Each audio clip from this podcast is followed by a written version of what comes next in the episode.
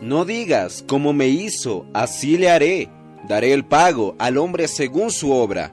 Proverbios capítulo 24, versículo 29.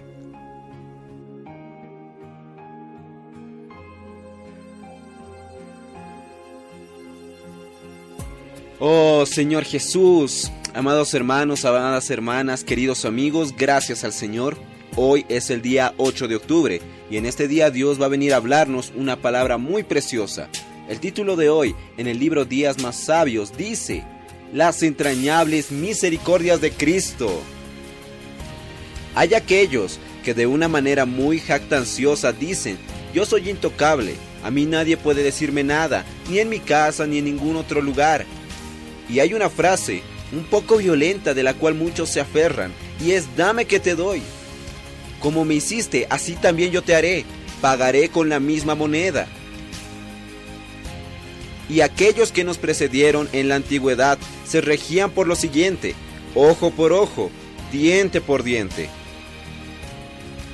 Mas Pablo nos enseña a no vengarnos nosotros mismos, no hacer justicia con nuestras propias manos, porque está escrito, mí es la venganza, dice el Señor, yo le retribuiré a cada uno por lo que ha realizado. Y esto lo vemos en Romanos 12:19.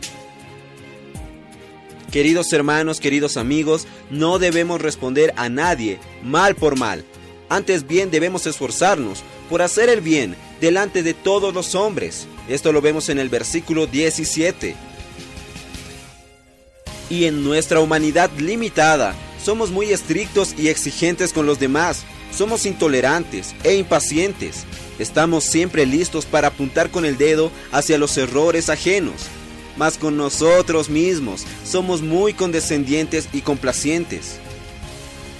Mas gracias a Dios, hoy tenemos acceso a la humanidad elevada y perfecta de Cristo Jesús, a sus entrañables misericordias, llenas de afecto, misericordia, bondad, humildad, mansedumbre y longanimidad, como lo vemos en Colosenses 3:12 que dice, Vestíos pues como escogidos de Dios, santos y amados, de entrañable misericordia, de benignidad, de humildad, de mansedumbre, de paciencia.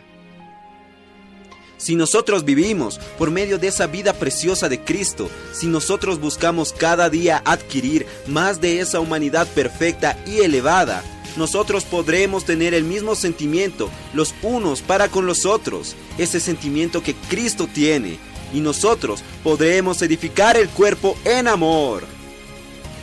Amados hermanos, gracias al Señor, porque es totalmente accesible esa humanidad perfecta y elevada para nosotros. Amados hermanos, queridos amigos, Jesús es nuestro Señor.